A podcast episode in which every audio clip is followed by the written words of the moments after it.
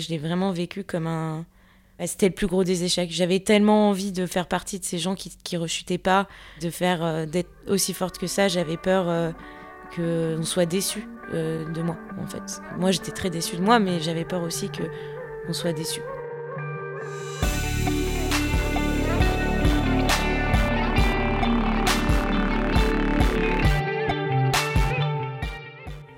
Anorexie, mon ami. Épisode 4 Une longue journée. Donc j'ai été réhospitalisée euh, au premier hôpital où j'avais été pendant deux semaines. Ça a été assez dur aussi. Donc j'avais un tout petit peu plus de liberté. J'avais le droit aux visites, j'avais le droit à mon ordinateur, j'avais le droit à mon portable. Parce que euh, c'est ce que j'avais demandé en disant bon bah voilà là c'est moi qui viens vous voir, euh, je suis pas dans le déni, je sais que c'est un problème, je sais que j'y arrive pas, j'aimerais qu'on trouve des solutions ensemble. Eux ils voulaient que je retourne en, psychiatrie du coup. Je me suis euh, un peu fritée avec certains médecins etc parce que moi ça en était hors de question. Et surtout au début, ce que je prenais pas bien, c'était pas contre moi, mais ce que je prenais pas bien, c'est qu'on me disait oui, oui, bon, ok, mais que je voyais que ma sortie n'arrivait pas et que je comprenais très bien que le but c'était euh, d'aller voir un rendez-vous avec euh, un psychiatre et de me refaire euh, hospitaliser en psychiatrie. Ce jour-là, l'appartement de Mathilde est sombre, de nouvelles piles de livres et de vêtements s'entassent dans les coins. Quand elle me raconte sa réhospitalisation suite à sa rechute, un an et demi après le début de son anorexie, Mathilde parle d'une traite, le regard planté dans le mien. Elle m'explique qu'à ce moment-là, elle veut plus que tout éviter de futurs allers-retours en psychiatrie convaincue que c'est dans son environnement naturel, à savoir chez elle, au quotidien, qu'elle a besoin d'aide. Et donc à force de, de, leur dire ça et de leur demander, euh, je suis sortie avec un protocole assez strict et avec un poids minimum où euh, si j'allais en dessous, j'allais euh, j'allais être en, psychiatrie. Je leur avais expliqué que je voulais être guérie chez moi. Enfin, je voulais m'en sortir chez moi. À ça, on m'a répondu que ça serait beaucoup plus long. Et j'ai dit, je prends le pari. Et j'avais besoin qu'on me fasse confiance et ils l'ont fait. Et je pense qu'ils ont eu raison. Ce qui m'a aidé, c'est de prendre, me rendre compte que c'était une maladie, que là, je pouvais pas y arriver toute seule, mais que en ayant cette démarche-là, j'allais peut-être pouvoir enfin faire partie de mon traitement pour moi et pas juste pour euh, faire plaisir et euh, dire euh, voilà j'ai compris. Donc je voulais vraiment comprendre et donc j'étais prête à faire énormément de choses. Ce nouvel état d'esprit dans lequel se trouve Mathilde après sa rechute le psychiatre et psychothérapeute Alain Pérou explique qu'il est indispensable à la guérison de l'anorexie. C'est pas les soignants qui vont guérir cette personne, c'est cette personne qui va se guérir de sa maladie. Elle va y parvenir si elle est d'abord consciente d'être malade, qu'elle est consciente que cette maladie est dangereuse pour elle, pour son avenir à long terme et à court terme aussi, et qu'elle euh, perçoive le mieux possible sa motivation à combattre sa maigreur.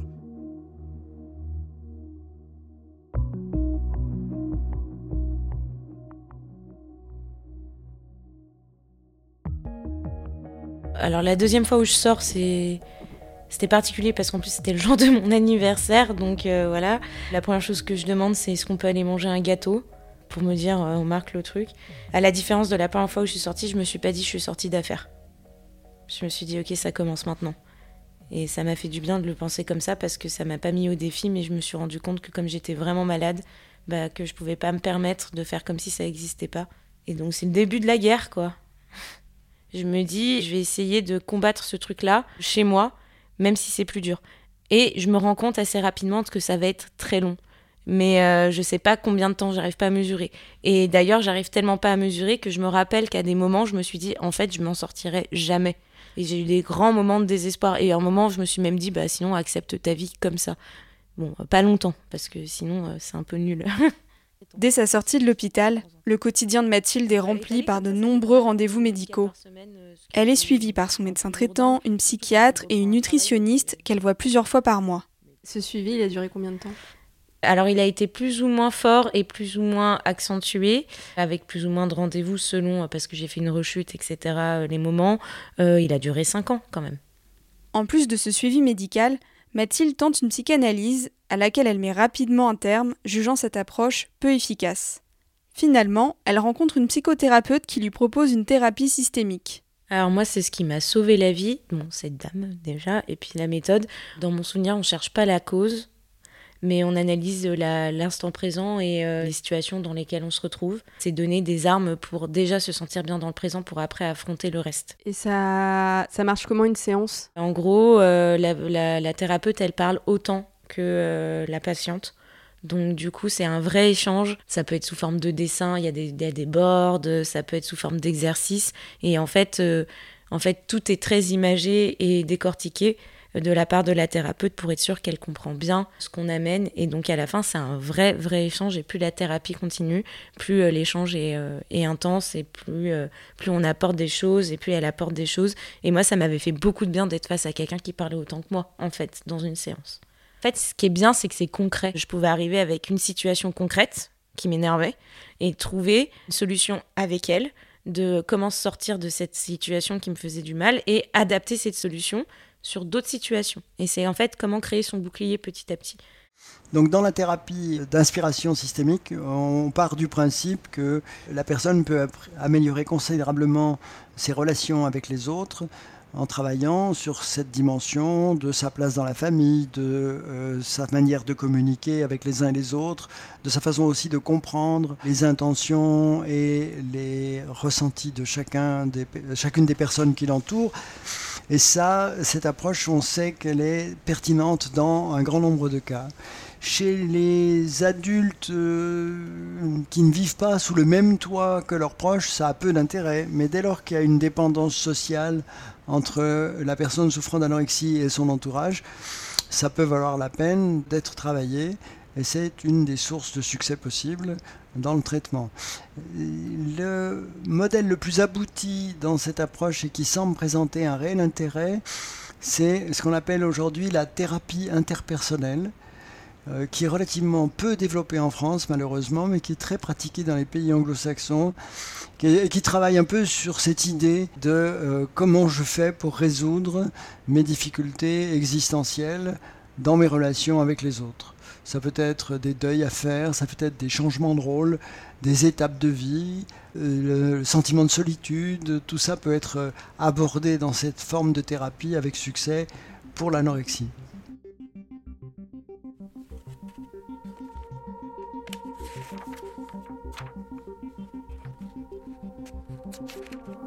Le travail en psychothérapie est bénéfique, mais très fastidieux. Je ne m'entends plus avec personne, détruisant tout pour tout reconstruire. Des fois, j'ai l'impression que je me suis trouvée, et des fois, je me perds. Il y a des pleurs, des moments de solitude, d'incompréhension. C'est comme si c'était toujours là. La tristesse, la mélancolie, des sentiments que j'avais presque oubliés, mais qui ont fait place à la colère. Je suis en colère, me pensant victime, ne trouvant pas de solution, impatiente. Comment être patiente à 23 ans? Comment accepter de mettre sa fougue de côté aux dépens d'une maladie qui nous ronge de l'intérieur? Comment pardonner? Se pardonner ces années censées être celles de notre construction personnelle, gâchées par notre cerveau malade.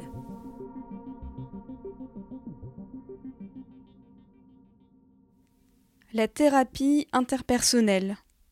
Les relations aux autres. Je remarque qu'Alain Perrou mentionne beaucoup le rôle de la famille, des proches dans ce type de thérapie. Je suis un peu étonnée car Mathilde m'en a vraiment pas parlé jusque-là. Devant mes interrogations, elle me répond qu'il y a également eu quelques séances de thérapie systémique avec sa famille. Alors en fait, euh, enfin en tout cas moi, moi j'ai eu des, euh, séances avec mes parents. En écoutant la réponse hésitante de Mathilde, je réalise qu'on a très peu parlé du rôle qu'a pu jouer sa famille dans le déclenchement de sa maladie. Je dois dire que j'ai alors en tête quelques idées sur l'anorexie.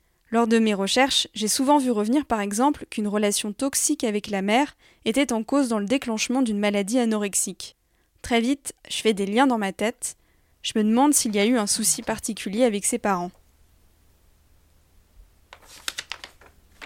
Un après-midi où nous lisons ses carnets, on tombe sur plein de mots, plein de lettres envoyées par ses proches quand elle était à l'hôpital. Je saisis l'occasion. Alors ça, c'est une carte postale de mon père. Qui est, il a juste mis une citation de Daniel Selman. Je cite Les enfants absorbent la peur, le chagrin et les angoisses des adultes. Je pense qu'il n'était pas au top non plus à ce moment-là. Euh, alors, tu crois qu'il culpabilisait ton père pour ta maladie? Oui, enfin, il a dû remettre plein de trucs en question, de quand j'étais plus jeune, de quand l'aspiration, de. J'imagine. Après. Euh, Vous en avez pas parlé jamais Si, on en a parlé. Après, moi, euh, comment dire Si j'avais un rôle, c'est de dire qu'il faut pas. Ça sert à rien de culpabiliser. Et ta mère Parce que j'ai lu que souvent, les psys font quand même un peu le, le raccourci entre l'anorexie et la mère en disant que c'est pas une bonne mère nourricière. C'est ça le truc? Bah euh, non, alors non, très vite euh, ma mère, euh, enfin en tout cas pas mes médecins et pas mes, pas mes psys. Et puis ma mère, non, alors à mon avis, elle a dû se sentir mal. À mon avis, oui, enfin de toute façon tous les parents ressentent de la culpabilité, mais comme quand il arrive n'importe quoi à leur enfant, encore plus quand c'est des maladies mentales où ils se disent... parce qu'on parce qu'on connaît moins en fait, on pense qu'une maladie mentale... Bah, c'est contrôlé par la personne qui l'a, quoi. Donc, du coup, euh, on se dit si on l'avait pas déclenché ou si on avait fait autrement, ça se serait pas passé. Or, euh, c'est comme l'histoire avec un grand H, on ne sait pas en fait. Euh, et en fait, c'est vraiment un mélange, on s'en rend compte, de personnalité, d'environnemental et de relationnel. Donc ça suffit pas de dire c'est des parents qui n'ont pas bien fait. Il y a des parents qui font très bien et leurs enfants sont anorexiques. Il y a des parents qui font pas bien du tout, leurs enfants sont pas anorexiques. C'est beaucoup plus compliqué que de dire ah c'est la mère, c'est le père, c'est le machin. C'est ça c'est un peu facile et euh, je pense que les parents souffrent de ça oui parce qu'on doit quand on est malade c'est ce que le préjugé dit en gros. Ils disent bah oui évidemment ça doit être ça regarde. Donc euh, oui ils ont peut-être l'image de mauvais parents. Je pense que ça oui. Moi je m'en suis rendu compte après et euh, ça, je trouve ça très dur parce que c'est pas vrai. Déjà parce qu'il n'y a pas de parents parfaits. Il y a des gens qui font ce qu'ils peuvent. Moi, les miens, ils ont toujours donné beaucoup d'amour. Ils ont fait toujours ce qu'ils pouvaient. Comme dans toutes les relations parents-enfants, on avait des choses à régler, mais c'était pas euh, c'est une mauvaise mère ou c'est un mauvais père. Pas du tout. J'ai jamais pensé ça. Et ça n'a pas du tout été le cas. J'ai eu des très bons parents et qui ont été là avec moi tout le temps, quoi. Manifestement, je me suis un peu emballée avec mes soupçons de drame familial. Mathilde a l'air d'avoir de très bonnes relations avec ses parents. Je questionne Alain Perrou pour comprendre d'où viennent toutes ces idées sur la toxicité de la famille dans l'anorexie. Concernant le rôle de la famille, c'est un débat qui a été très âpre ces 20, 30, 40 dernières années. On est passé donc d'un modèle ancien dans les années 70 où le rôle de la famille était considéré comme un facteur et de déclenchement et d'entretien de la maladie, attribuant tour à tour au mère ou au père euh, un rôle euh, nocif en quelque sorte. Et dans les approches systémiques, on est allé jusqu'à penser que la maladie n'était que la traduction d'un dysfonctionnement familial. Et ça a donné euh, lieu au développement de théories sur le rôle, disons, possiblement toxique de la famille et, et les techniques qu'on employait à l'époque pour réparer les relations au sein de la famille en sorte de traiter le trouble alimentaire. Ces idées-là ont fait long feu. Il faut être très clair, elles ont toutes, les unes après les autres, été abandonnées. Les mères euh, prétendument euh, trop protectrices, euh, les pères jugés trop laxistes ou absents, ces thèses-là n'ont jamais pu être vérifiées par les études. Dans la recherche récente qui a tenté d'établir le lien entre la famille, son fonctionnement et le déclenchement et l'entretien de la maladie, on aboutit aujourd'hui à une conclusion qui peut paraître paradoxale, mais qui est de mieux en mieux établie, c'est plus on démontre que la famille est pour peu de choses dans le problème, plus on démontre qu'elle est pour beaucoup dans sa solution.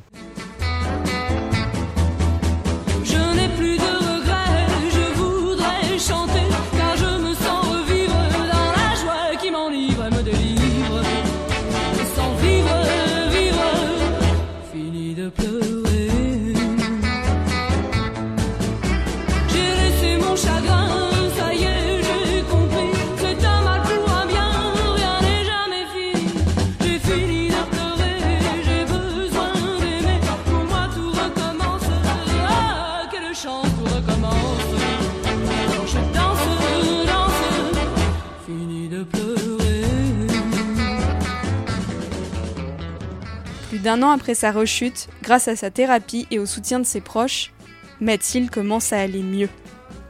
Contre l'avis de ses médecins, Elle cherche un travail et atterrit dans une salle de spectacle. C'est le moment où nous nous rencontrons. J'ai eu de la chance aussi de retrouver un milieu professionnel où je me sentais bien, qui d'une certaine manière a été aussi très bienveillant et qui m'a permis euh, d'être autre chose que ça. Et avec ma thérapie, ça m'a vraiment aidé, ça m'a resociabilisé. Il y a beaucoup de gens qui sont devenus mes amis. Je les remercierai jamais assez parce que je sais pas s'ils savent à quel point cette aide-là été précieuse sans qu'ils le sachent et euh, leur présence, euh, même juste au début, sans, sans qu'on se connaisse, mais de, de pouvoir venir, de pouvoir discuter, de pouvoir sociabiliser, juste d'être à côté d'eux, quoi, de voir des gens qui rigolent.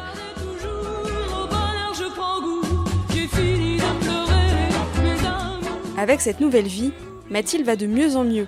Et même pour la première fois depuis longtemps, elle va bien. Elle commence à comprendre certaines choses sur sa maladie. Pour moi, l'anorexie, je l'ai vécu un peu comme t'as pas voulu parler des choses, t'as voulu dire à chaque fois que tout allait bien, et donc, au bout d'un moment, ton mental, il a dû le faire sortir d'une autre manière, donc t'as perdu du poids. Moi, je l'ai vécu comme ça. Fallait que ça sorte, fallait que ça soit visible, et comme j'arrivais pas à mettre des mots dessus, du coup, je suis devenue comme ça. Je cherche avec elle ce qui pouvait la perturber quand, à 20 ans, elle devient comme ça, c'est-à-dire anorexique. À 20 ans, au moment où tu tombes malade, c'est quoi pour toi une vie réussie? Comment tu l'imagines? Eh ben justement, j'en ai aucune idée. Et c'est ça qui m'angoisse d'ailleurs. Enfin, j'ai des idées, mais ça correspond pas tellement à ce qu'on attend de nous à ce moment-là. Moi, je me dis qu'une vie réussie, c'est d'avoir euh, Enfin, c'est bête, c'est d'avoir quelqu'un qu'on aime à côté, par exemple, euh, pour qui on voudrait tout faire, euh, avoir du temps à passer avec euh, les gens qu'on aime et un travail qui nous intéresse et qui nous élève, quoi. Mais, mais avant tout, pour moi, c'est vraiment pas le travail, quoi. Je me dis, c'est avoir des gens que j'aime, mes amis, ma famille. et pour moi, à, ce moment-là, je me dis, c'est un problème parce que, parce que ça veut dire que j'ai peut-être pas assez la niaque pour être la meilleure et que peut-être c'est parce que je suis nulle, que je pense ça, pas, pas nulle, mais que justement ça va totalement à l'encontre de se dire euh, faut être le top quoi. Parce que moi le top, euh, bah ça m'intéresse pas. Moi je veux, je veux, euh, je veux aimer à la folie, je veux passer des moments avec ma famille, je veux passer des moments avec mes amis, je veux me construire mes souvenirs. Et je me dis le centre de ma vie à ce moment-là c'est plus ça. Pour moi réussir sa vie, même aujourd'hui c'est ça en fait. Sauf qu'aujourd'hui je l'assume. Mais à 20 ans je l'assume pas parce que je me dis mais en fait ça rapporte pas d'argent, par exemple, c'est pas dans la société, ça suffit pas. J'ai pas la maturité à ce moment-là de me dire ce qui suffit, c'est ce que toi tu veux. Mais à ce moment-là, on est, moi en tout cas, je suis pas assez forte sur ce niveau-là pour me dire ça. Donc moi, à 20 ans, euh, en fait, je me rends compte que j'ai toujours la même idée euh, aujourd'hui, sauf que je l'ai mise en œuvre. Enfin voilà, je serai pas PDG, euh, je serai pas, je m'en fous et je le laisse parce que bah, bah moi, genre aujourd'hui, quand il y a quelque chose qui me rend heureuse, et eh ben j'ai envie d'aller vers ça. Et déjà, ça s'est guéri, quoi.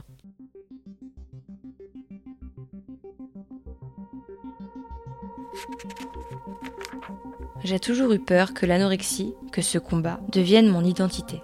Après le combat, que devient-on? Quel est le but? Mon combat prend beaucoup de temps, d'espace. En même temps, il fait partie de moi, il me construit. Grâce à lui, je deviens adulte. Posé. J'ai envie de crier mon envie de vivre ma joie quand il y en a, ma jeunesse. Tout ça, bien sûr, se fera en temps et en heure. Je veux être plus que tout, bien et apaisé. Je ne sais pas si je pourrais revenir dans cette course, mais est-ce que j'ai envie de respecter les règles? Et si je ne fais pas d'études? Et si je n'arrive pas à faire ce que je veux? Je ne veux même pas y penser. Mettre des mots justes sur des sentiments ou des émotions reste un des exercices les plus durs que je connaisse. Et si un jour j'y arrive, j'aurais déjà gagné beaucoup.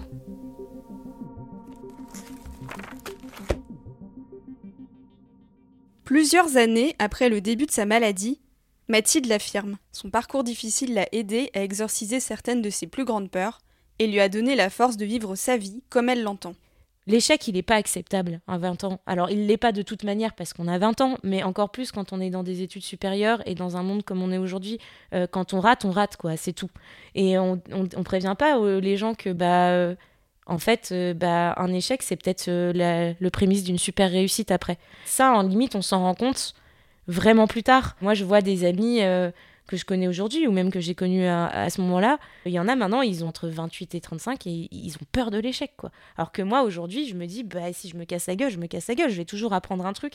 Et on voit les gens qui se sont cassés la gueule, ça leur a fait du mal, et qui aujourd'hui, en fait, essayent plein de trucs et qui sont super bien dans leur pompe parce qu'ils se disent, mais en fait, on se.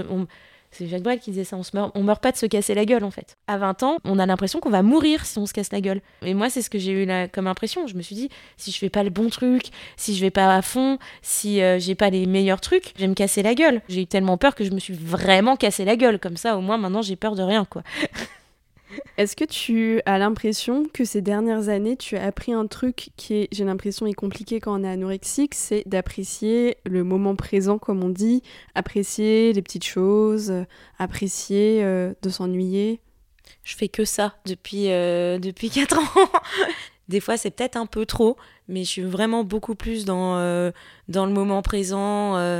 maintenant, j'essaye d'avoir, quand, quand je décide quelque chose je suis limite impatiente, faut que ça se fasse. Euh, enfin, il y a un peu ce côté-là. Et aussi parce que euh, ça a été tellement une longue journée. J'ai l'impression, l'anorexie, un espèce de truc où le temps s'était arrêté, puis ça se rallonge, ça s'arrête pas. Et euh, là, aujourd'hui, oui, j'ai moins peur et j'aime beaucoup l'instantané, quoi. Genre, dans le sens où où euh, j'aime vivre le moment que je vis à ce moment-là. J'arrive à me dire, en fait, là, maintenant, tout de suite, je vis ce moment-là, bah, le reste, ça dégage. Pour moi, la vie, maintenant, c'est ça aussi. Parce que genre, je me suis dit, euh, je sais pas tellement euh, ce qui peut arriver, comme tout le monde, mais d'avoir un peu ce truc-là où d'avoir été à l'hôpital, d'avoir été dans des trucs un peu où, où je me pensais invincible pour x, y raison et de me rendre compte que, en fait, pas du tout. Ça m'a donné un peu la fragilité d'avoir peur de pas vivre ma vie déjà parce que en fait euh, depuis que ça va beaucoup mieux euh, je me dis quand même que j'ai passé 5 ans comme ça. Et 5 ans c'est ça va hein, euh, encore une fois j'ai de la chance je, suis guérie mais c'est long. Et donc je les rattraperai jamais. Et donc il y a un peu un côté où maintenant j'ai plus envie de me dire est-ce que je rattraperai ce moment-là? Genre j'ai envie de le vivre c'est tout. En fait je veux plus regretter. D'une certaine manière Mathilde a eu de la chance. Même si l'anorexie a bouleversé sa vie pendant 5 ans elle a réussi assez vite à se réintégrer socialement. Il ne faut pas oublier que euh, l'anorexie mentale est un trouble qui ne guérit pas vite.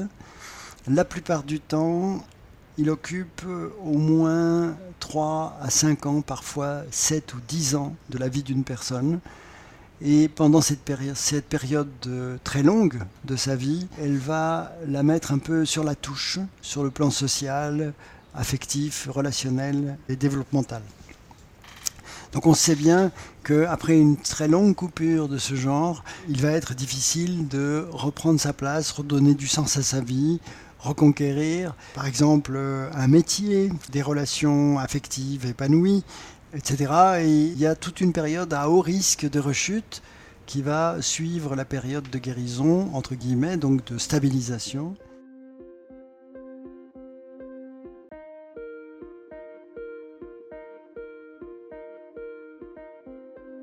À quel moment est-ce que tu t'es dit que tu étais guérie Quand j'ai commencé à avoir des problèmes émotionnels, enfin comme tout le monde, et que j'ai pas refait des restrictions, où je me suis moins mis dans des états pas possibles, en fait. Le moment où je me suis dit que je suis, je suis guérie, c'est aussi euh, quand j'avais repris un peu de poids et que j'ai pas pleuré. Ça m'a énervé, mais j'ai pas pleuré et j'ai pas agi dessus. Voilà. D'après Alain Pérou, dans 60 à 80% des cas, on se sort de ce trouble alimentaire à peu près sans séquelles. Je demande à Mathilde ce qu'elle garde, peut-être encore, de l'anorexie. Alors j'aime bien manger, ça me dérange pas. c'est une façon bizarre de me dire, mais voilà. Euh, par contre, passer euh, trois heures sur euh, ce qu'on va manger, ça me voilà. Pourtant je, je regarde Top Chef. Enfin je sais il y a rien qui est logique hein, dans ce que je suis en train de dire. Je suis euh, encore un peu dans un truc euh, passion répulsion quoi. Mais moins j'y pense mieux c'est. Du coup je mange quand j'ai faim. Là euh, par exemple moi je suis capable de me faire des pâtes à la carbonara à 9h du matin. Voilà il n'y a pas de problème. En fait je me rends compte que je, je me souviendrai toujours des calories. Et j'en ai toujours un peu peur en fait. Mais très vite je passe au-delà. Je veux je veux plus intellectualiser la bouffe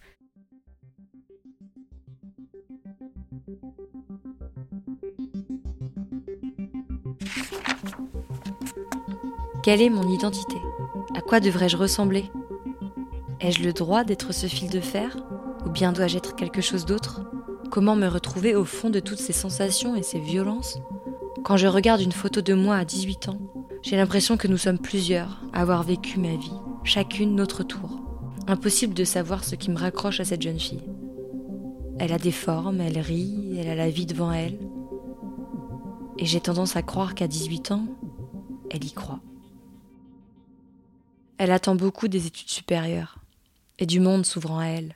J'ai juste peur de l'avoir déçue, d'avoir ouvert la mauvaise porte. Je n'arrive pas à mettre bout à bout ces morceaux de femme pour n'en faire plus qu'une. Faire le lien reste problématique. Si je te dis nourriture, ça te fait penser à quoi? Peur. Ouais, direct. Ouais, direct. Eh, ça me fait peur la, la nourriture. Ouais. C'est autant de plaisir que de déplaisir. C'est. J'arrive pas, mais même encore aujourd'hui, ça. Et pourtant, je m'en suis sortie, mais j'arrive pas à en faire un truc simple. Je regarde mon amie ranger son appartement qui est un peu en bazar, comme c'est souvent le cas chez elle. Il faut dire qu'au-delà d'une relation un peu chaotique avec la nourriture, elle se méfie des rituels en tout genre dont elle ne connaît que trop bien les engrenages vicieux. Je lui demande enfin quel rapport elle entretient aujourd'hui avec son corps après tout ça. Alors moi, je me vois toujours. euh, Je me verrai toujours grosse, hein, euh, pour moi. Du coup, euh, c'est une question que je me pose plus. Les moments où je suis pas très bien, où euh, je me sens un peu pas dans mon assiette, j'évite la question et j'essaye de pas de vivre autre chose.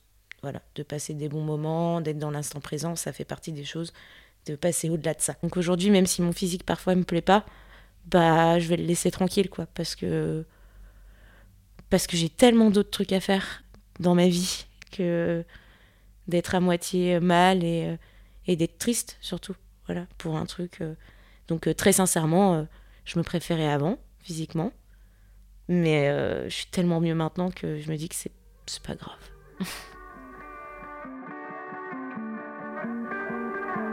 À suivre sur friction.co.